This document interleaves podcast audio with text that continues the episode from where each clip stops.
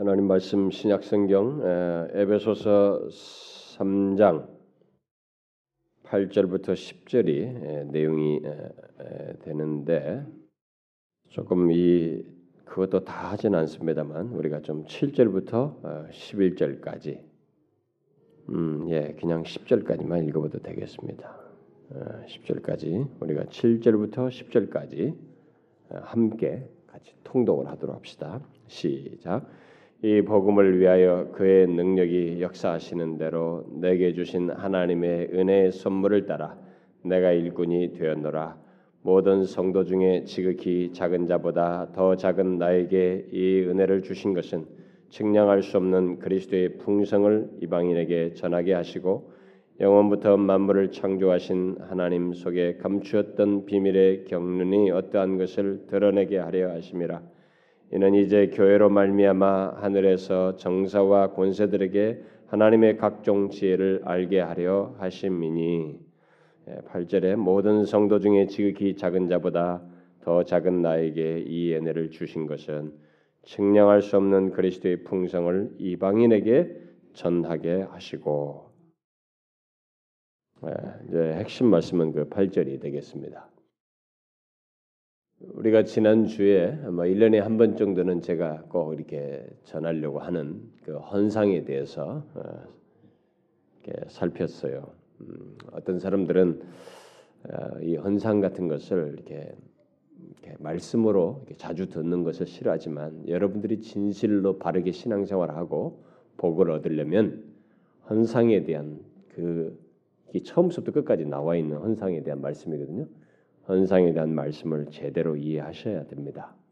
아마 어떤 중에 여러분 중에 어떤 사람은 지난주에 그 말씀을 듣고 헌상이 자신의 그 신앙과 삶에 많은 것과 연결돼 있다는 사실을 또한 알게 되고 또 그동안 자신이 경험해온 것을 이렇게 어, 이렇게 더 보게 해줘서 몹시 기뻤다고 말하기도 했는데 여러분 헌상에 대한 말씀은 우리에게 굉장히 유익이에요. 어, 복을 얻는 내용입니다. 그래서 이 헌상에 대한 오해들을 사람들이 가지고 있기 때문에 이 신앙생활까지 왜곡되는 일이 있는데 아닙니다. 긍정이든 부정이든 헌상을 오해하면 신앙생활이 뒤틀려요. 오히려 더 잘못 믿게 됩니다. 바르게 믿기 위해서 헌상에 대한 바른 이해를 가져야 돼요. 그래서 혹시 지난주에 참석치 못한 사람들은 오늘 꼭 테이블을 가져가셔서 듣기 바래요. 아마 원하는 사람들 아마 들으라고 주지 않을까 싶은데 꼭 들으셔요. 그래서 온전한 헌상을 하셔요, 여러분. 그것이 여러분들의 영혼의 유익이 되고 하나님과 교통을 바르게 하게 되고 다양한 축복을 경험하게 하는 길이에요. 자, 이제 다시 그동안에 우리가 오전 시간에 계속해서 살폈던 예, 은혜에 대한 말씀으로 어, 어, 말씀을 살피도록 하겠습니다. 제가 이 주일날 계속 오전 시간에 살피는 이 은혜에 대한 말씀은 하나님께서 아, 어떤 사람을 이렇게 구원하셨을 때 사람들이 다 있는데 다 구원받지 않아요 이 세상에 어떤 사람을 구원하셨을 때 그에게 특별한 은혜를 주신다는 것입니다. 그 특별한 은혜가 그냥 구원하셨다 이게 한 단어로 끝낼 수 없을 만큼 그 특별한 은혜가 드러나고 이렇게 우리에게 나타나는 데는 굉장히 세밀한 부분이 많아요. 그리고 헤아릴 수 없는 많은 내용들이 있습니다. 그런 것들을 최소나마 몇 가닥으로 이렇게 제가 살피면서 이렇게 그 은혜를 여러분 각자를 향한 우리 예수 믿는 우리를 향한 그 하나님의 은혜의 다양한 표, 내용들을 이렇게 이 시간에 살피고 있습니다. 단지 여러분들이 하나님의 은혜 하면 이렇게 뭔가 이렇게 이렇게 감성적으로 이렇게 따뜻하게 하고 그냥 이렇게 아주 재미난 예화들 하나님께서 어떤 사람을 이렇게 아, 잘 되게 해줬다 그런 어려움에서 잘 극복하게 해줬다 이렇게 실생활 속에서 그 순간순간 경험하는 그런 은혜 뭐 실천적인 내용만 여러분들이 생각하기가 쉬워요. 그리고 시중에 나와 있는 것들 중에 보면 책들 보면 은혜를 얘기할 때 막 그런 것들을 많이 다루기도 해요. 그러나 여러분 하나님의 은혜는 실제로 성경이 말하고 있는 우리를 향한 하나님의 은혜는 아주 우리가 표현을 때 구체적으로 살피지 않아서 그렇지 국면 국면 국면 어떤 내용을 일일이 다 설명하고 있습니다. 그래서 체계적이에요. 그리고 교리적입니다. 그래서 그런 것들을 우리가 좀 더 구체적으로 알고 아, 내 삶에 하나님의 은혜가 이렇게 미치는구나라는 것을 여러분들이 정확히 아셔야 됩니다. 정말 정확히 돼. 나중에 제가 이런 것들을 여러분들이 구체적으로 다시 이렇게 녹시해서라도 공부를 했으면 좋겠다는 생각이 들어요. 그래서 지난번에 이 은혜에 대한 그 최근의 말씀은 살폈던 내용은 우리를 향한 하나님의 은혜는 멈추지 않고 영원한다는 것입니다.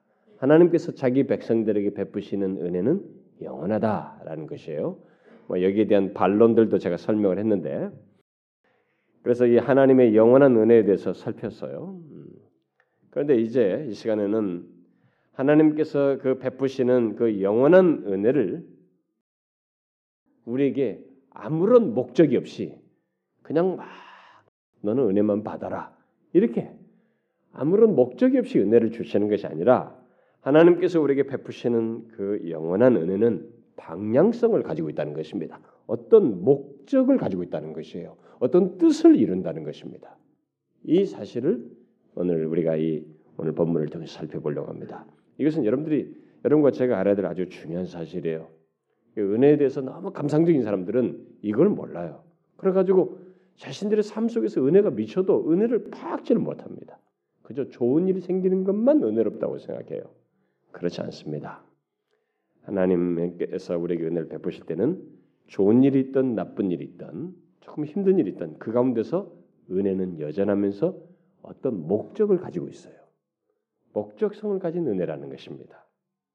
그래서 하나님께서 우리를 부르시고 죄 용서하시고 또 끝없이 은혜를 베푸실 때 어떤 그 은혜 속에서 목적을 가지고 뜻을 이루신다라는 사실 이것을 여러분들이 좀 세부적으로 자신의 삶에까지 제가 그것을 이것만 해도 많은 설명거리가 있는데 최대한 줄여서 최소로만 아, 설명하도록 하겠습니다.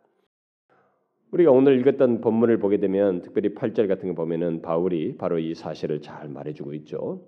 모든 성도 중에 지극히 작은 자보다 더 작은 나에게 이 은혜를 주신 것은 하나님께서 그에게 은혜를 주셨대요. 은혜를 주신 것은 라고 하면서 은혜를 주신 것은 어떤 목적이 있다라고 하는 것을 바로 뒤이어서 설명하고 있죠. 8절, 9절, 10절 다 얘기하고 있어요. 먼저 8절에서 말하고 있는 것은 뭐예요? 이 은혜를 주신 것은 뭘 하게 하려고요? 측량할 수 없는 그리스도의 풍성을 이방인에게 전하게 하려고 전하게 하시고 이게 목적이에요. 또 구절에 가면은 영원부터 하나님 속에 감추었던 비밀의 경륜, 경륜이 어떠한 것을 드러내게 하려고 뭔가 하나님의 그 비밀을 드러내게 하려고 은혜를 주셨다는 거예요. 또 10절에 가보면 한 걸음 더 나아가서 교회로 말미암아 하늘에서 정사와 권세자들에게 하나님의 각종 지혜를 알게 하려고 은혜를 주셨다는 거예요. 자, 이건 너무너무 놀라운 사실이 여기 기록되어 있습니다. 하나님께서 우리에게 은혜를 주셨을 때는 이런 목적이 엄청난 목적들이 다 연결되어 있다는 것입니다. 어떤 사람은 이 같은 목적에 대해서 아, 이것은 사도 바울 같이 특별한 사람, 사도로 부르으니까 그런 사람에게 특별하게 뭐 이방인에게 전하고 뭐 이런 것들이 다 비밀을 경륜을 알리고 그러니까 특별한 사람들에게 예, 바울 같은 사람에게 주 예, 가진 목적이 아니냐 은혜를 주어서 나타내는 목적이 아니냐 이렇게 말할지 모르겠어요. 그러나 본문을 잘 보시면 8절 같은 거 보면은 바울은 자신을 어떻게 말하고 있어요? 모든 성도 중에서 특별하게 내가 은혜를 받아가지고 그런 특별한 목적을 이루려고 이렇게 세움 받았다 이렇게 말하고 있습니까? 아니죠. 오히려 모든 성도 중에 지극히 작은 자보다 더 작은 나에게 이렇게 그러니까 우리가 문법적으로도 쓸수 없는 문법을 쓰고 있습니다. 그러니까 최상급을 쓰면서도 그거보다도 못하다는 거예요. 그러니까 이게 사실 어법상으로는 맞지가 않습니다. 가장 작다, 최하다 그러면 최하인 거예요. 문법적으로 말하면 최상급을 썼을 때는 비교급 다음에 최상급 썼으면 그건 끝이에요. 그런데 거기보다도 못하다 이렇게 말하고 있으니 자신이 느낌이 그렇다는 것이에요. 자신이 그렇게 느끼다. 그러니까 자신이 그런 사람이다 성도로서 자기가 예수를 예수 믿는 사람을 원래 잡아 죽이던 사람인데 그런 나를 예수 얘기만 나오면 잡아 죽이려 했던 그런 나에게 하나님께서 은혜를 주셨으니 이렇게 자기는 성도 중에 지극히 작은 자보다 더 작은 자이다. 이렇게 말하고 있어요. 그러면서 이런 표현을 했을 때 그러면 다른 성도들과 자기를 비교했을 때 어떤 이제 다른 성도들이 함께 여기 맞물려 있다는 것을 시사하고 있죠. 결국 뭐예요? 자기가 받은 은혜는 모든 성도들이 다 받은 받는 은혜들인데 곧 모든 성도들에게 어떤 목적성을 가진 은혜를 그들이 다 받는데 그 모든 성도들보다 지극히 작은 자신에게도 은혜가 베풀어졌다 이 말이죠. 지금 그 말입니다. 그런데 이것에 대해서 이제 이런 성도 모든 성도들이 다 그런 은혜를 받았는데 자기같이 이렇게 정말 예수님을 대적하던 자에게도 지극히 작은 자에게도 은혜를 베풀어졌다. 이렇게 말하면서 자기도 그 성도의 한 사람이다. 이렇게 말하고 있는 거죠. 성도 중에 작은 자이다. 이렇게 말하니까. 그런데 로마 카톨릭은 오늘날 이 카톨릭 교회들은 이 성도라는 말을 우리가 영어로는 saint라고 말합니다. 이 성도라는 이 말을 예, 특별한 사람들에게만 사용하죠. 어, 이것은 바울 같은 사람, 베드로, 사도나 성 바오로 이렇게 말하죠. 그 사람들은 응? 성 베드로 뭐 이렇게 어, 그 뒤를 이어서 교역사에 어거스틴 같은 성 어거스틴 우리나라에서 옛날에 초기 복음 전도에다가 카톨릭 신자로서 죽었던 순교자 몇 년 전에 교황이 와가지고 성자로 호칭해 줬죠. 특별 호칭해 줬습니다. 가지고 김대건 성 김대건 신부 이런 특별한 순교자들 탁월하고 뭔가 특별한 사람들 순교자들에게만 성도라는 호칭을 붙여요. 세인트 이렇게 해서 누구 이렇게 합니다. 그러나 바울은 본문에서 성도가 된 사람은 이게 특별한 어떤 사람들만 뭐 남들과 탁월해서 순교해서가 아니고 여기 성도가 된 사람은 남들과 비교해서 그런 것이 아니라 그저 자기처럼 바울 자기처럼 자격이 없는 자인데 예수님을 대적하고 죽이려고 했으니 더 못 받을 자격이 없는 자인데 그런 자를 하나님께서 예수 그리스도 안에서 은혜로 죄 사해 주시고 구별해 주셔서 이렇게 은혜를 베푸신 그런 사람 그런 사람이 바로 성도이다. 이렇게 말하고 하나님 편에서 도저히 자격이 없는데 은혜를 베푸셔서 이렇게 구별해 준 사람. 그 성도가 되게 한 것. 그래서 성도지 내가 남들과 비교적으로 탁월해서 뭔가 나아서 성도가 된 것이 아니다. 은혜 때문에 성도가 되었다라는 사실을 말을 하고 있습니다. 하나님의 은혜로 믿음으로 말미암아 예수 그리스도의 의를 덧입은 사람, 곧 의롭담을 입은 사람, 바로 그런 사람들을 모두 성도라고 말합니다. 하나님의 은혜를 입은 사람은 다 성도이다. 자신은 바로 그런 사람들 중에 제일 작은 자로 포함되어 있다. 이렇게 말하고 있어요.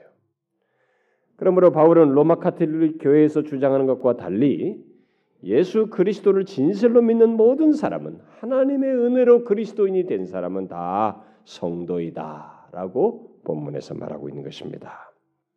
내가 잘나서 성도인 것이 아니라 하나님의 은혜 때문에 성도이다 이렇게 말하고 있어요.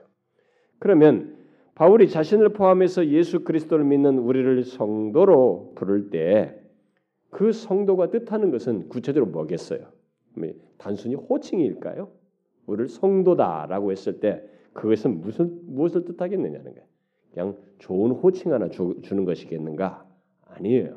그것은 최소한 두 가지 정도의 의미를 내포하고 있습니다. 하나는 예수 그리스도의 죽으심에 근거해서 하나님께서 은혜로 우리를 구원해 주셨다. 의롭다 하셨다. 거룩하게 하셨다는 의미에서 성도, 거룩한이라는 그 의미를 내포한 것이고 또 다른 하나는 바울이 이게 성도라는 말을 할 때 뒤에서 덧붙이는 그 이 말을 성도 하면서 뒤에서 덧붙인 내용들이 시사하듯이 무언가를 하나님께서 뜻하시고 목적하신 무엇인가를 이루기 위해서 구별된 자라는 그런 의미가 포함되어 있습니다. 성도는 이런 의미를 가지고 있어요. 은혜로 말미암아 의롭담을 얻었다. 거룩하게 됐다. 은혜로 거룩하게 되었다라는 말이고 또 다른 하나는 거룩하게 된 자로서 하나님의 목적, 뜻을 이루기 위해서 구별된 자다. 그냥 그렇게만 된 것이 어렵게 되기만 한 걸 끝난 것이 아니라 하나님의 목적을 이루기 위해서 구별되었다라는 그런 의미를 동시에 내포한다는 것이에요.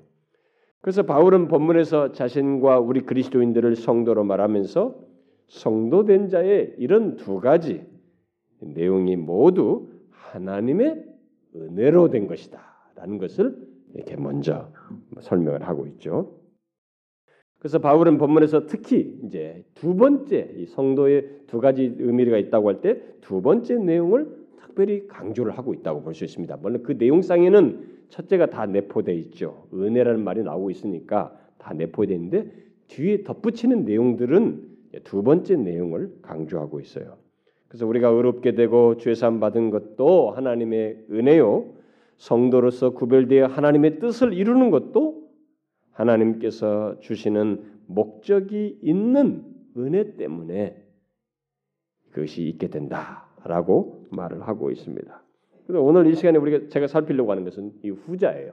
전자는 우리가 의롭게 되었다라는 것은 이미 살펴왔기 때문에 이 후자를 살피려고 합니다.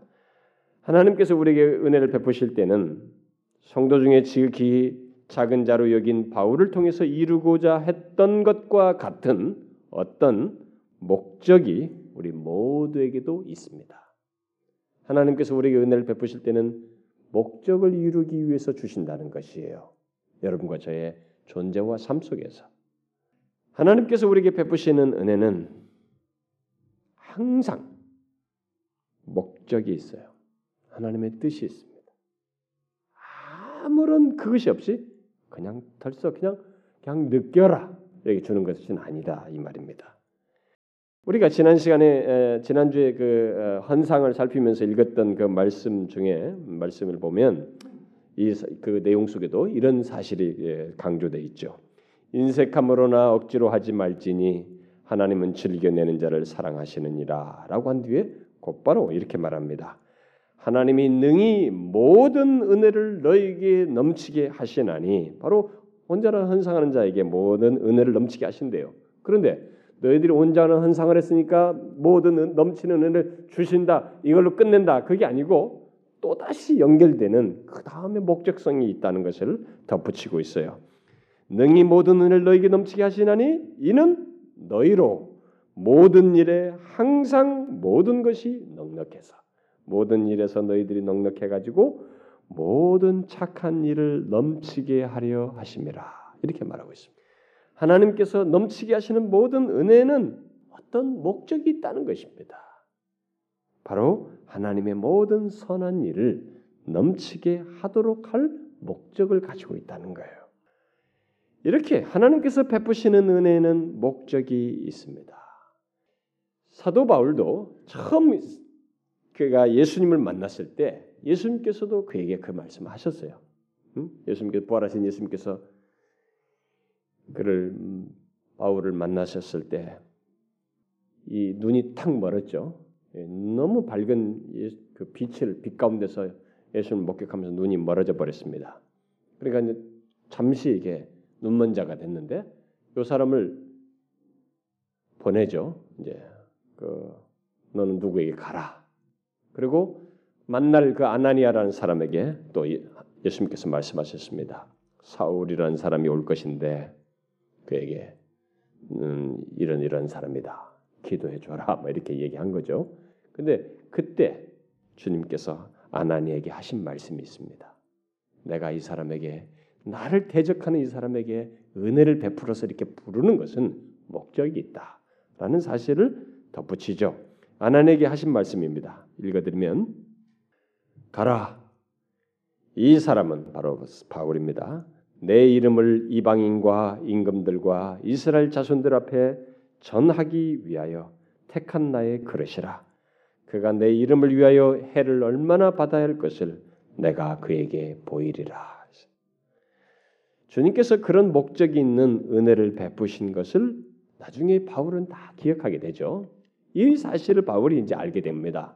아, 하나님께서 나 같은 자에게 은혜를 베푸신 것은 목적이 있었습니다. 그게 오늘 본문에서 묘사되고 있는 거예요.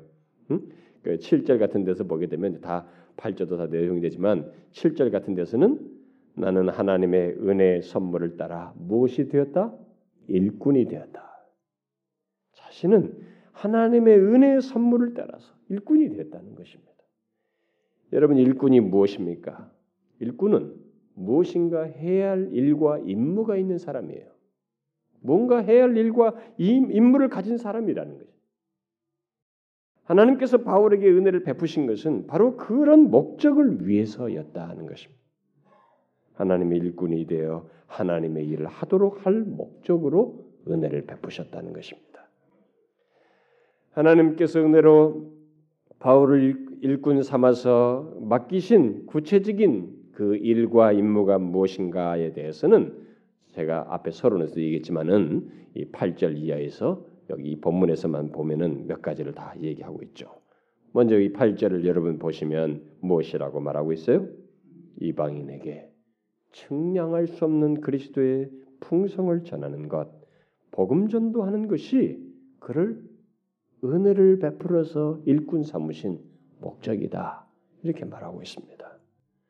여기서 전한다는 것은 공개적인 설교를 하는 공개적으로 설교하는 것을 말하지 않습니다. 이것은 우리들이 일반적으로 복음 전하는 것을 말하는 거예요.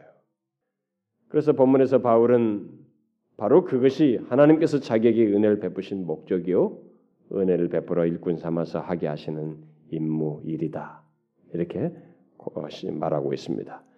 자, 모든 성도와 교회의 존재와 사역의 목적은 우리가 알고 있는 바로는 가장 궁극적인 목적은 하나님 영화롭게 하는 것이 하나님께 영광을 돌리는 것입니다. 그런데 문제는 어떻게 하나님께 영광을 돌리는가라는 문제예요. 자, 우리를 불러서 은혜를 베풀어서 영, 하나님을 영화롭게 하기를 원하시는데 어떻게 그 일을 하기를 원하시는가? 그것이 바로 오늘 본문 내용에서 한 가지 대답을 해주고 있는 것입니다. 바울이 본문 8절에서 말한 것처럼 복음의 내용인 측량할 수 없는 그리스도의 풍성을 전함으로써요. 그리스도의 풍성을 전함으로써 누군가 구원을 받아서 그리스도의 몸인 교회에 들어옴으로써 하나님께 영광이 된다는 거예요. 그것을 얘기하는 것입니다. 여러분 제가 이렇게 성경을 가지고 성경이 말하는 것을 체계적으로 설명하는 것을 여러분들이 어렵다 여기지 말고 잘 들으셔 깨달으셔야 됩니다. 그러니까 재미난 얘기만 들으려고 하지 말고 이런 것을 구체적으로 깨달아 성경을 가지고 이해하셔야 합니다. 진리로 이해를 하셔야지 자꾸 예화만 생각하고 설교 들으면서 뭐 생각나는 예화밖에 생각 안 나는 진리 체계가 들어와야 돼요. 아 착착착 그래 하나님께서 영화를 영광을 돌리기 위해서 은혜를 베푸셨는데 어떻게 어떻게 일꾼 삼아 복음을 전하도록 하기 위해 복음 전함으로써요. 그러고 나서 뒤에 9절과 10절에서는 그렇게 해서 사람들이 이렇게 복음을 전해 가지고 교회에 들어오고 그래서 결국 교회를 이루는 것이 하나님의 은혜의 목적이요 하나님께 영광을 돌리는 것이다. 이렇게 말하고 있습니다. 그리고 더 나아가서는 교회로 말미암아 하늘의 정사와 권세자들에게 하나님의 각종 지혜를 알게 하는 것이 하나님의 은혜의 목적이다. 우리에게 은혜를 베푸신 것의 목적이다. 이렇게 말하고 있습니다. 여러분 지금 뭘 말하는지 도대체 감이 안 오시죠? 혹시 그런 사람이 있을지 모르겠어요. 이거 어마어마한 얘기를 하고 있는 거예요 지금. 여러분과 개개인 우리 개개인에게 은혜를 베푸시는데 하나님이 이런 어마어마한 계획을 목적을 가지고 있다는 것입니다. 여러분과 저는 아직도 이게 감이 안 잡혀가지고 또 이 세상에 살아도 충분히 감이 안 잡혀요. 하나님 완성될 하나님 나라에 가게 되면 새, 새 하늘과 새 땅에 이르게 되면 알게 됩니다.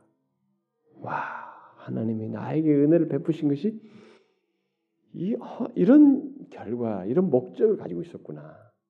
어? 나를 이 새 하늘과 새 땅에 오르기뿐만 아니라 하늘의 정사와 권세계까지 경이감을 불러일으키고 그들이 막 거기 온 수많은 셀 수 없는 무리로 인해서 보면서 하나님께 영광 돌리는 그 장면이 계시록에 나오는데 와 이런 목적을 가진 은혜였구나라고 하는 것을 눈으로 확인하게 됩니다. 그래서 우리가 입을 다 벌리게 되겠죠 아마 한동안 입을 입을 못 다물지도 모르겠어요. 아마 실제로 저는 그럴 거라고 생각이 됩니다. 그 얘기예요 지금. 우리에게 우리에게 베푸는 은혜에는 이런 목적이 있다는 것입니다. 하나님께서 우리에게 베푸신 은혜가 이 같은 목적을 가지고 있다는 것을 여러분들 알고 계십니까? 또 알고 사시나요? 이것을 알고 사는 것이 굉장히 중요합니다. 그리고 아주 힘을 얻게 되어 살면서 많은 유익을 얻습니다. 그러면 어떻게 이 은혜의 목적이 이루어질까? 구체적으로 이것이 복음을 전하게 하는 것이며 뭐 이런 것들이 은혜를 주어서 이루려고 이런 목적들이 구체적으로 어떻게 이루어지겠는가? 음? 우리 한 사람에게 은혜를 베푸더니 이런 목적들이 이룬다는 것이 도대체 어떻게 이루어지는 거야? 더 세부적으로 궁금합니다. 이 대답은 여러분 자신들 여기 이 자리에 와서 예수를 믿는 여러분 자신들을 보면 잘합니다. 다시 말해서 저와 여러분이 어떻게 예수 그리스도의 교회, 그리스도의 몸인 교회 속에 들어오게 되었는지를 보면 안다는 거예요. 우리를 다루셨던 지난날의 삶을 한번 여러분들 잘 돌아보세요. 지금 이 자리에 있기까지의 지난날 속에서 하나님께서 우리를 어떻게 다루시고 인도하셨는지 여러분들이 한번 회고해 보라는 것입니다. 우리 각자가 여러분 잘 보시면 오늘 여기 본문에 읽은 내용 속에서 하나님의 각종 지혜 그리고 앞에서는 은혜라고 말했는데 이 각종 지혜와 은혜 이야기거리들입니다. 그것의 증거물들이에요. 여러분들이 뭐 자신들 안에서 그걸 인정하게 되지 않나요? 잘 보세요. 우리들이 복음을 받아들이도록 우리들의 지난 날에 복음을 받아들이기 전까지 삶의 큰 과정 속에서 우리를 준비시킨 것에서부터 우리들이 예수 그리스도를 나의 구세주와 주로 믿게 되는 뭐 도저히 내 본성상은 믿어지지 않는데 그 과정 그 섭리 중에 마침내 예수 그리스도를 믿게 되고 믿기까지 우리를 그 섭리 중에 보호하시는 이 모든 스토리들 그리고 그때 이래로 인도해 오신 우리의 지난 날의 인생과 예수를 만난 뒤로부터 계속되어 오는 우리들의 지난날의 인생과 모든 걸음 걸음들 이런 것들은 모두 하나님의 각종 지혜와 은혜의 흔적들이에요. 수많은 사건과 상황들 속에서 또 예수 그리스도를 믿기까지의 삶과 믿는 과정 그리고 그 이후의 지금까지 삶 모두 하나님의 놀라운 지혜와 은혜의 흔적들입니다. 저는 앞서서 우리를 이렇게 부르시는 은혜를 얘기하면서도 제가 그런 얘기를 했습니다만은 저 같은 사람만 봐도 저는 이것에 대해서 조금도 의심이 안 생겨요. 제가 목사여서가 아니고 제 자신의 삶을 볼 때 이 하나님의 각종 지혜와 은혜라고 하는 것이 교회에 들어오도록 하기까지 이 과정이 정말로 하나님의 은혜의 흔적이라고 생각이 됩니다. 저는 정말로 죽어도 몇 번 죽을 수 있었어요. 그리고 어쩌면은 저는 성령 과정에서 이 목사의 자리까지 오지 않, 않을 수 있었습니다. 얼마든지. 바울은 이런 사실들을 이런 하나님의 엄청난 지혜 부유함들을 어, 생각하고 로마서에서 이렇게 고백했죠. 깊도다. 하나님의 지혜와 지식에 부유하며 하나님의 지혜와 지식이 얼마나 부유하고 깊은지 헤아릴 수가 없다는 것입니다. 우리 한 사람의 삶을 보아도 그렇다는 거예요. 그렇습니다. 그리스도를 적대하던 우리가 변하여서 그리스도인이 되고 그리스도를 증거하는 사람이 된 것은 모두 하나님의 목적이 있는 은혜의 흔적이요. 너무도 비밀스럽고 놀라운 하나님의 지혜 증거물들이에요. 따라서 우리 자신을 보면 하나님께서 우리를 우리들에게 은혜를 주시어서 이루시고자 하는 목적이 어떻게 이루어지고 있는지를 잘 알 수 있습니다. 그리고 하나님은 지금도 우리에게 하셨듯이 우리 안에서 은혜를 주신 목적을 나를 넘어서서 다른 사람들에게 전함으로써 똑같은 일을 하기를 원하셔요. 이렇게 하나님께서 나에게 은혜를 주신 목적성이 어디로까지 뻗어 나가냐면 바울 그 다음 그 다음 그 다음 우리에게 오고 그 다음으로 또 가서 이 수많은 사람들이 전도라는 미련한 것을 통해서 그리스도의 몸인 교회에 들어오는 그래서 마지막에 최후의 새하늘과 새 땅에 들어갈 수 있는 그 온전한 교회를 완성하는 이 엄청난 비밀을 이루신다는 것입니다. 그래서 우리에게 은혜를 주시는 은혜를 베푸시는 이 은혜는 이런 면에서 엄청난 아주 비밀스러운 놀라운 목적성을 가지고 있어요. 멈추는 것이 아닙니다. 나 혼자 무슨 뭐 은혜 체험 뭐 은혜 체험이라고 대부분 사람들이 신비 체험만 생각해요. 뭔가 뭐 방언이며 뭐며 신비하다고 하는 체험만 얘기합니다. 아니에요, 여러분. 은혜 체험은 이 가장 큰 드라마틱한 내용과 모든 실생활의 세부적이고 많은 대부분의 내용은 우리 지금까지 지금 살피고 있는 우리의 구원의 전 여정 속에서 내 구원의 시작 전부터 시작해 가지고 구원되어서 구원받고 난 이후 그리고 나를 넘어서서 다른 사람들에까지 목적성을 가지고 은혜가 전달되어지는 이 모든 과정 속에 하나님의 은혜가 역사해요. 이 은혜가 더 큰 거예요, 여러분. 더 우리의 전 삶의 영역과 관련된 것이어서 더 많은 것입니다. 그런데 어디 기도원 같은 데서 기도 한 번에서 한 번 딱 체험하는 뭔가 이것만 자꾸 하나님의 은혜 체험이라고 생각해요. 잘못 알고 있는 것이에요.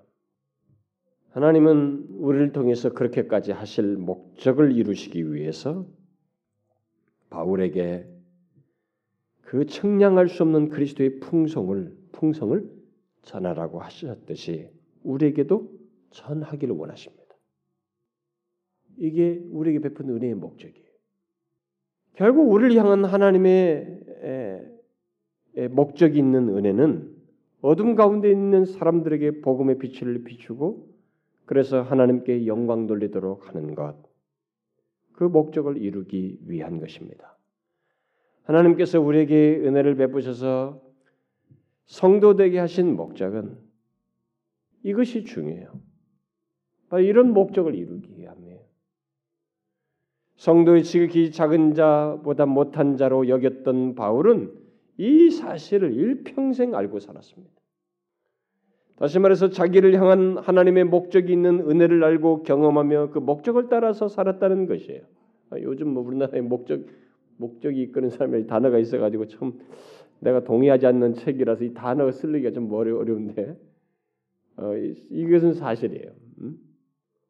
그래서 바울은 자신을 향해서 이 그런 목적을 있는 은혜를 베푸신 걸 따라서 살았습니다. 그래서 바울은 한 사람이라도 더 얻기 위해서 때로는 자신이 믿음이 강한 자임에도 불구하고 약한 자처럼 행했어요. 약한 자들을 위해 믿음이 약한 자들을 위해서 그리고 어떤 자기가 얼마든지 할 수 있음에도 불구하고 모든 것이 가한 상황인데도 절제했습니다. 한 사람이라도 더 얻기 위해서 그 목적을 따라서 살기 위해서 심지어는 다른 사람들이 그리스도를 전파하되 투기와 분쟁으로 그리스도를 전파하는 것을 용납하기까지 했습니다. 방법적인 면에서 좀 자기가 동의가 안 되지만 바로 이 한 사람이라도 얻기 위해서 용납했어요. 그 목적이 있는 은혜를 따라서 살기 위해서 그걸 용납해 주었습니다. 그렇게 그는 구원받는 자들이 많으면 많을수록 자신에게 베푸시는 하나님의 은혜의 목적이 더 많이 성취되고 결국 하나님께 더 큰 영광이 될 것으로 믿고 한 사람이라도 더 구원하고자 했습니다. 그것은 목적이 있는 은혜를 입은 모든 성도들의 마음이고 소원이기도 한 것입니다. 성도는 이런 내용을 가지고 있어요. 이런 은혜를 입은 자로서 이런 공통성을 갖게 되어 있습니다. 아마 여러분들에게도 그런 마음이 있을 거예요. 가만히 있기가 어렵게 은혜 입었는데 나는 이 은혜를 누구한테 절대 말할 수 없어 말하지 않을까 이럴 사람은 아무도 없을 거예요. 안 하면 캥기죠 오히려. 안 하는 것이 힘들어요. 그런데 오늘 본문 10절을 보게 되면 우리에게 베푸신 은혜가 목적하는 것은 이 땅에서 사람들에게 복음을 전하여 교회 안에 들어오는 들어오게 하는 것을 넘어서서 천상의 존재들에게까지 교회로 말미암아 하나님의 각종 지혜를 알게 하는 그러니까 우리로 말미암아 하나님의 각종 지혜를 알게 하는 것을 포함한다고 말하고 있습니다. 우리는 여기서 너무 놀라운 사실을 봅니다. 하나님께서 우리에게 베푸신 은혜가 목적하는 것이 얼마나 크고 엄청난 것인지를 보게 돼요. 우리를 불러 의롭다 하시고 그리스도의 교회 구성원이 되게 하시고 또 그 안에서 그리스도의 형상을 계속 닮아가게 하는 목적, 뭐 이런 목적을 이루어 가실 뿐만 아니라 여러분과 저로 구성된 교회를 통해서 하늘의 정사와 권세들에게까지 하나님의 각종 지혜를 알게 할 목적으로 하나님은 우리에게 은혜를 베푸신다는 것입니다. 여러분 참 재미있죠? 우리를 우리 머리로서는 이해가 잘 안 됩니다. 여기 하늘의 정사와 권세는 어, 베드로전서 1장에 묘사된 것처럼 천사들 천사들 얘기해요. 그래 베드로전서에 보면은 천사들도 살펴보기를 원했다. 천사들도 이 예수 그리스도를 통해서 있게 될 구체적인 일을 굉장히 알고 싶었다는 것이. 그래서 오늘 본문에도 얘기죠. 영원부터 만물을 창조하신 하나님 속에 감추었던 비밀의 경륜이라는 거예요. 이게 영원부터 감추었던 것이에요. 그 천사들도 지금 몰랐습니다. 이게 구원이 도대체 어떻게 이루어진다는 거야? 아니 왜 빨리빨리 팍 해버리시지 전능하신 분이 뭐 이스라엘의 한뭐 아브라함을 하나 뭐 갈대아로 절로 가라 그러더니만 400년씩 기다리고 말이지. 그래가지고 그 민족만 하나 데리고 왜 다른 민족이 가만히 놔도 여기를 제사장 나라 삼으서 언제 뜸들어서 언제 하냐 말이지. 아 그래가지고 뭐 몇천 년이 가네. 그 후손을 따라서 무슨 구유에서 나는 방식으로 구원을 한다니. 그리고 그러면 하나님이 직접 몸을 입고 왔으면 권세 있게 하는 것을 할 수도 있을 것 같은데 그거 아니에요. 고난을 당해.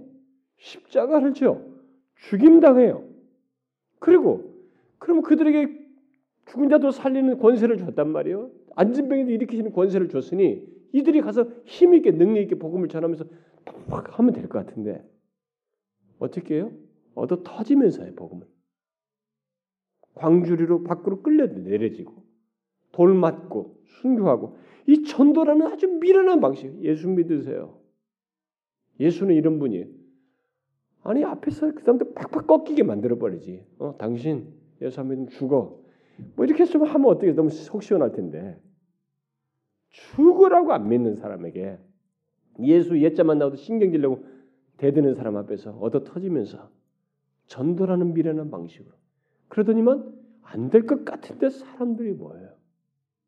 한 사람 한 사람 그리스도의 공동체가 형성되고 그들이 그 모인 자들이 예수 때문에 행복해하고 찬송하고 기뻐하고 즐거워하고 못 견뎌서 고난 당하면서도 또 전하고 또 한 사람이 들어오고 도저히 들어올 수 없을 것 같은 바울 같은 사람도 들어와. 이게 천사들이 놀라는 것이 바로 하나님이 그 뜻을 가지고 있었던 것입니다. 우리 각각에게 은혜를 주었을 때 이 하늘의 정사와 권세들에게 이 비밀을 알게 하고자 하는 목적이 있었던 것이에요. 교회가 이렇게 있어요. 구원이 이렇게 이루어진다. 그러니까 이들은 창세 전부터 감추었던 이 비밀을 보고 천사들이 놀라는 거예요. 와, 정말 엄청납니다. 하나님의 지혜와 비. 그가 능력이 없는 것이 아닌데도 능력 전능한 능력을 가지고도 철저하게 이 땅에 있는 인간의 모든 인격적인 존재 속에서 어긋남이 없이 그들과의 관계 속에서 사람들을 구원하시며 그리스도의 몸인 교회를 완성해 가시고 교회라는 존재를 세우고 교회를 완성해 가시는 이 비밀이 너무 놀랍다는 것이에요. 그 사실을 정사와 권세들에게 알게 하는 것이에요. 그 목적이 있다는 것입니다. 하나님의 은혜는 이런 목적성을 가지고 있다 라고 말하고 있습니다. 여러분 놀라운가요? 여러분들에게 제가 이 에베소서 이 강의할 때요. 제가 실제로 흥분하면서 얘기했습니다. 그때도 너무 놀라워요. 저와 여러분에게 베푸시는 은혜는 바로 그런 목적성을 가지고 있습니다.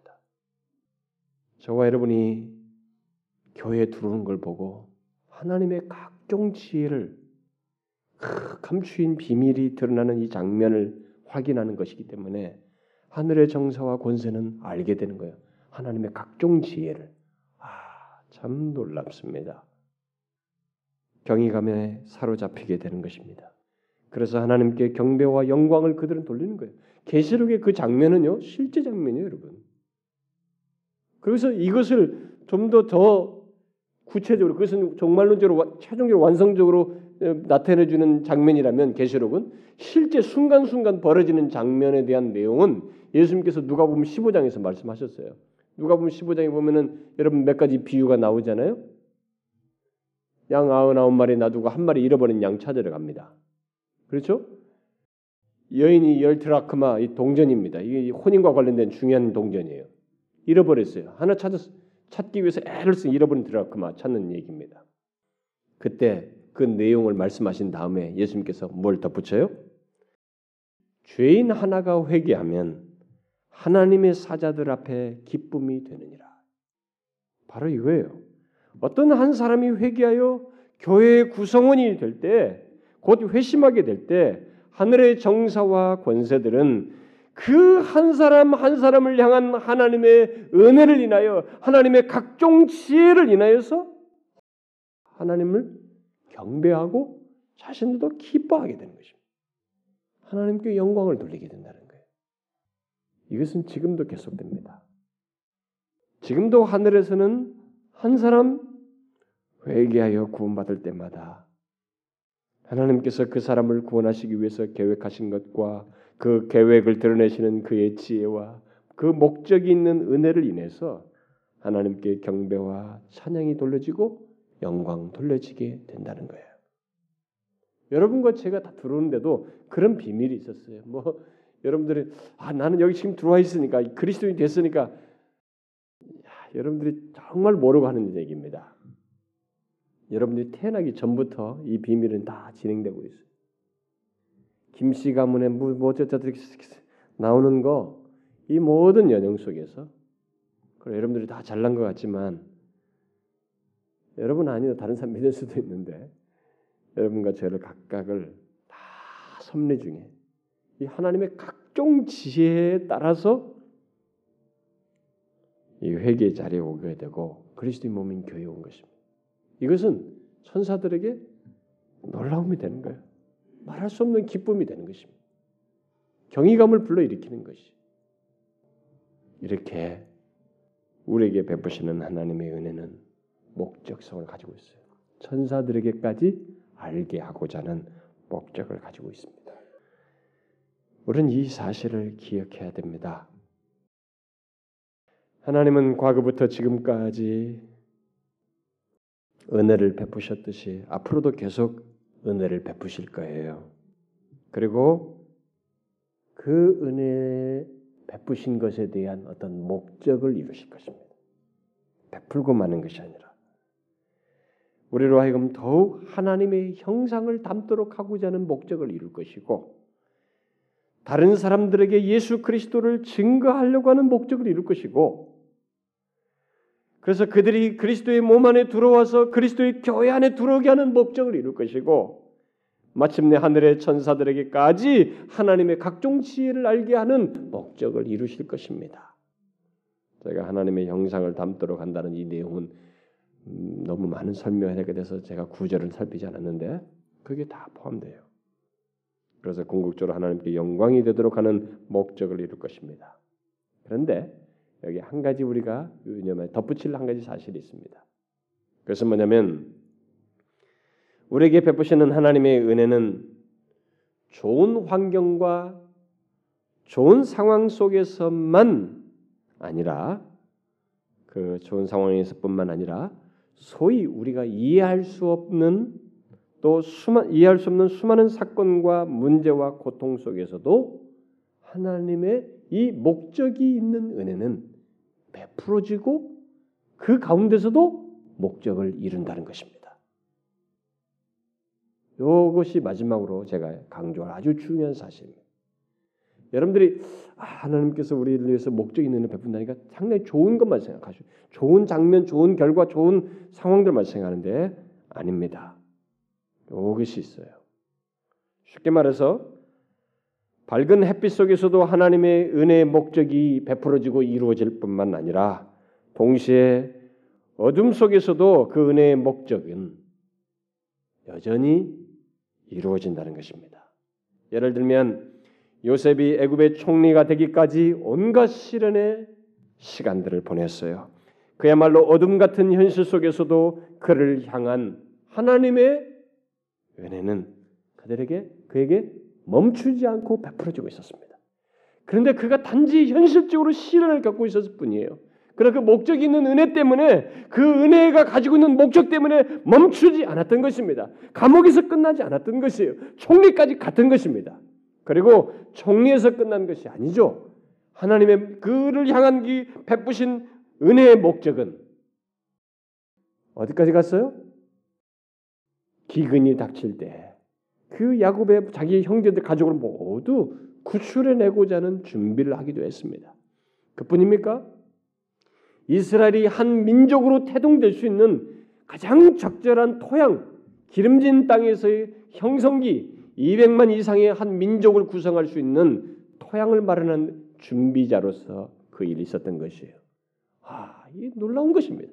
한 개인에게 베푸신 하나님의 은혜의 목적이 한 민족을 이루기까지 그 목적성을 계속 가지고 있었고 마침내 그뿐이에요. 그 요셉에 대한 스토리는 성경이 기록되어서 몇천 년이 넘은 우리에게까지 교훈이 되는 목적을 가지고 있습니다. 이렇게 하나님의 은혜, 어떤 개인에게 베푸는 은혜의 목적은 우리의 상상을 넘어서요.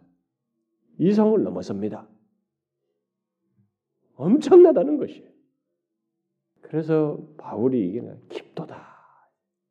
하나님의 지혜와 지식이 부요하며 이게 뭐 말장난이 아닌 것이 정말로 헤아릴 수가 없는 것입니다. 이런 스토리는 여러분 모세 다뭐 아브라함 다 찾아볼 수 있습니다. 모세 같은 사람도 애굽의 왕자에서 벗어나서 그걸 내려놓고 광야 40년 계속 은혜를 베풀어요. 이 광야 40년이라는 이 고난의 시간 거기서 무엇가 있겠냐? 우리 생각하셨지만 그를 이렇게 베푸신 하나님의 은혜의 목적은 멈추지 않아요. 계속된 것입니다. 네? 어떻게 돼요? 이스라엘을 출애굽시키는 거예요. 구출하는 것이. 그리고 그의 삶은 똑같이 우리에게 교훈이 되는 엄청난 목적을 가지고 있습니다. 비록 광야 40년 이 힘든 시기지만 그것조차도 거기에서도 하나님의 은혜는 멈추지 않고 있었고 목적성을 가지고 있었다는 것입니다. 다윗의 삶 똑같죠? 그 수많은 광야 생활 속에서 쫓기면서 그 고통의 시간 거기 무슨 은혜가 있으면 무슨 목적이 있는가 아니에요. 그 고난 중에도 하나님은 그에게 은혜를 베푸셨고 그 은혜는 목적을 가지고 있었습니다. 그리고 실제로 그는 그 가운데서 수많은 시편을 썼는데 그 시편이 그 뒤로 수많은 사람들의 예배의 시편이 되었고 수많은 사람들이 마음의 공감을 불러일으켰고 자신의 기도를 대변했고 시편 때문에 하나님 앞에서 위로를 얻었고 힘을 얻었어요. 이런 엄청난 목적성을 가지고 있었던 것입니다. 설사 그들이 뭐 힘든 그 어둠 같은 현실 속에 있은 것뿐만 아니라 죄를 범해도 어떤 죄를 범하고 부족함이 드러나도 하나님은 그런 가운데서도 목적이 있는 은혜를 베푸셔서 그들을 이끄셨고 그들을 통해서 베푸신 은혜에 대한 목적을 이루셨어요. 이건 아주 비밀스러운 것입니다. 이와 똑같은 일이 우리에게도 해당됩니다. 저와 여러분이 삶 속에서 경험하는 긍정과 부정의 경험들, 실수와 잘못을 포함해서 이런저런 시간 속에서 겪는 온갖 어려움과 마음의 고통들은 다 우리에게 베푸시는 은혜 속에서 있는 것이고 그 은혜는 목적성을 가지고 있어요. 그래서 우리가 겪는 경험들이 그 자체로 끝나지 않아요. 우리를 향한 그 가운데서도 베푸신 은혜 때문에 무언가를 이룹니다. 하나님의 뜻을 이루어요. 어떤 뜻이겠어요? 우리를 더 성숙하게 할 것이든지 그리스도의 형상을 담도록 하든지 또 누군가를 도울 수 있는 마음 상태를 준비하든지 또 누군가를 돕고 상담하게 하는 상담할 수 있는 여력을 갖게 하든지 또 그리스도께로 인도하려는 그 목적을 이루든지 또 심지어는 우리 후손들에게까지 나는 알지 못하지만 뭐 저 같은 사람이 책이나 하나 쓸 수 있는 사람이었겠습니까? 제 주제에 무슨 그런 사람이니까 저는 옛날에 글도 잘 못 쓰거든요. 근데 저 같은 사람이 증거가 이렇게 은혜가 저에게 베푸는 은혜가 누구에게 말씀을 증가하는데 사용되어지고 책을 출간해서 누군가에게도 읽혀지는데도 사용되어지고 책은 남는 거예요, 여러분. 도서관에 꼽히든 어디 꼽히든 뭔가 남습니다. 내 후손에게까지도 영향을 미칠 수 있는 것이. 이렇게 하나님의 은혜는 목적성이 있어요. 그리고 그것은 우리의 생각과 예상을 훨씬 뛰어넘습니다. 여러분과 제가 이 사실을 기억해야 됩니다. 그래서 우리가 그 유명한 로마서 8장 28절 말씀이 실제적으로 확실하게 경험되는 거죠. 우리를 향한 하나님의 목적이 있는 은혜 때문에 우리들이 그 어떤 경험을 하든지 정말로 모든 것이 협력해서 선을 이루게 됩니다. 그래서 바울은 자신이 빌립보서 1장에서 자신이 이 감옥에 매인 것조차도 복음의 진보를 이루기 위함이다.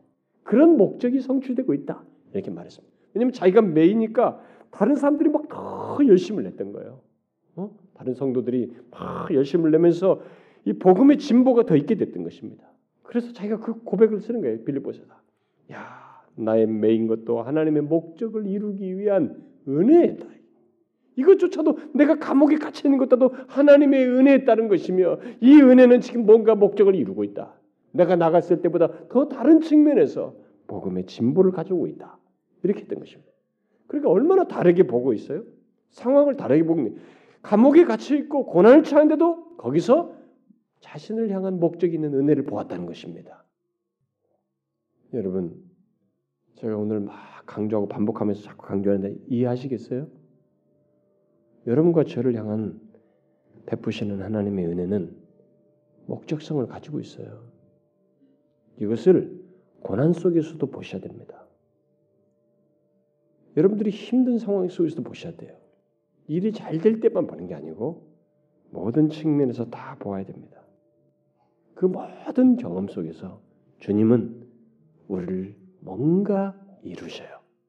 더 주님을 닮도록 하든가, 더 주님의 마음을 헤아리도록 하든가, 더 성숙하게 하고, 또 누군가를 이해하면서 설명해 줄 수 있는 경험을 준비시키거나, 누군가를 잘 상담해 줄 수 있는 지식과 경험을 갖게 하든지 뭐 어떤 식으로든 무언가 뜻을 이루어요. 그리고 누군가를 구원해내기 위해서 심지어 아, 하나님 저렇게 사용하시는군요. 하나님의 각종 지혜를 천사들에게 알게 하시는 그런 목적을 이룬다 이 말입니다. 그러므로 여러분 저와 여러분이 살면서 그 어떤 상황에 처해도 우리는 우리를 향한 하나님의 목적이 있는 은혜를 보아야 합니다. 여러분들의 삶 속에서 이것을 보셔야 합니다. 나의 고난과 고통 속에서도 뜻을 이루시는 하나님의 은혜를 보아야 한다는 거예요. 바울이 감옥에 있으면서도 자신을 향한 하나님의 목적인 은혜를 보았듯이 그래서 우리가 믿겨지지 않는 말을 감옥에서 하잖아요. 당연히 감옥에 있으면 이제 제한되니까 할 수 없다. 이제는 뭐 너희들이 좀 해라 이렇게 말해야 되는데 감옥에 갇혀 있으면서 뭐라고 말해요? 내게 능력 주시는 자 안에서 내가 모든 것을 할 수 있느니라 이렇게 말해요. 이 말을 할 수 있는 것은 뭐예요? 그건 자신의 마음가짐이 그렇다는 겁니까? 아니에요. 목적이 있는 은혜를 베푸신 주님이 계시기 때문에 목적인 은혜를 베푸실 그런 하나님이 계시기 때문에 주님이 계시기 때문에 실제로 그런 은혜를 주셔서 베푸실 것이기 때문에 그는 감옥에 있으면서도 그렇게 말한 것입니다. 여러분 잊지 마세요. 우리로 성도 되게 하신 하나님께서 지금 우리에게 목적인 은혜를 베풀고 계십니다. 바로 그 사실 때문에 우리는 뭐 결국 모든 성도는 그 어떤 경험을 하든지 심지어 바울처럼 절망스럽고 죽음의 위협이 있는 상황에서도 하나님께서 뜻하신 것을 이루시며 선을 이루실 것을 믿음으로 바라볼 수 있습니다. 우리는 바라볼 수 있어요. 아, 여기서도 아, 지금 하나님 내가 왜 이런 경험을 하지? 아, 하나님께서 이 가운데서도 목적이 있는 은혜를 가지고 나에게 은혜를 베푸실 때 목적을 가지고 있기 때문에 뭔가를 이루실 거야. 은혜는 멈추지 않거든요. 자기 백성들에 대한 은혜는 멈추지 않아요. 그것을 우리가 꼭 보셔야 된다는 것입니다. 그래서 여러분, 여러분들의 현재 상황을 목적이 있는 은혜 안에서 보세요. 그 시각에서 보라고요. 여러분들의 인생을 하나님께서 은혜를 베푸시고 뜻을 이루시려고 한다는 것, 목적을 이루시려고 한다고 한다는 것을 기억하고 보시라는 것입니다. 여러분들의 인생을 볼 때. 여러분들의 문제와 상황, 장래를 그 관점에서 보세요. 그리고 우리 교회의 장래도 바로 이 목적이 있는 은혜 차원에서 봐야 됩니다. 이건 저 자신에게도 하는 말이에요. 우리 그래야 됩니다. 여러분들이 이 은혜를 부인해도 뭐 누리는 것은 뭐 좀 못할지 모르지만 이 은혜는 여러분과 저에게 베푼 은혜는 그렇게 드러날 것입니다. 반드시 목적을 이룰 거예요. 그러니 꼭 눈에 보이는 것만 가지고 단정 짓지 마세요. 하나님의 은혜를 심지어 하나님의 존재를 내게는 은혜가 어디 있어? 아니에요, 여러분. 요셉이 총리 되는 거 보세요. 모세가 40년 뒤에 애굽으로 애굽에서 출애굽시키는 거 보시라고요. 다 목적이 있는 은혜 때문에요. 은혜가 멈추지 않기 때문입니다. 하나님이 은혜 베풀어서 은혜의 목적을 이룹니다. 여러분과 제가 이루는 게 아니고 사실은 이걸 잊지 말아야 된다는 거예요. 저는 막 수십 번이라도 이 말을 반복하고 싶거든요. 여러분들이 이렇게 깨닫고 이렇게 듣는 바가 별로 신통치 않은 듯해서 저는 이게 너무 놀라운 것이어서 수십 번이라도 반복하고 싶은데 꼭 기억하셔야 됩니다. 여러분들의 현재 경험과 상황과 인생을 바로 이 관점에서 보아야 됩니다. 목적 있는 은혜의 관점에서 보셔야 해요. 아시겠어요? 네. 기도하겠습니다. 하나님 아버지, 너무, 너무 감사합니다. 참 우리의 지난날의 모든 인생이 우리에게 베푸신 은혜, 그 목적이 있는 은혜로 말미암아 지금까지 이르게 되었고 그 가운데서 많은 주님의 뜻이 이루어져 왔고 또 그 은혜를 우리에게 계속 베풀어서 앞으로도 그 뜻을 이루실 것이라는 것을 생각하게 될 때 얼마나 안심이 되고 감사한지요. 하나님 아버지 우리에게 베푸신 은혜가 하늘의 정사와 권세들에게까지 하나님의 각종 지혜를 알게 하시는 이 엄청난 것이 있고 이 구원의 놀라운 역사를 계속 이어가는데도 뜻이 있다는 것을 알게 되었습니다. 주님 여기에 우리가 기꺼이 사용되어지기 원합니다. 온 마음을 다해서 바울과 같이 한 사람이라도 더 구원하고 한 사람이라도 주님께 더 인도하고자 하는 소원을 갖고 그렇게 함으로써 주께 더 큰 영광을 돌리기를 소원하는 그 은혜 베푸신 것에 대한 목적에 진실하게 반응하는 저희들 되게 하옵소서. 자신이 겪는 이런저런 부정적인 상황과 어려운 상황 때문에 자신에게 베푸시는 이 목적이 있는 은혜를 보지 못하고 인정치 못하는 어리석은 자 없게 하여 주옵소서. 예수 그리스도의 이름으로 기도하옵나이다. 아멘.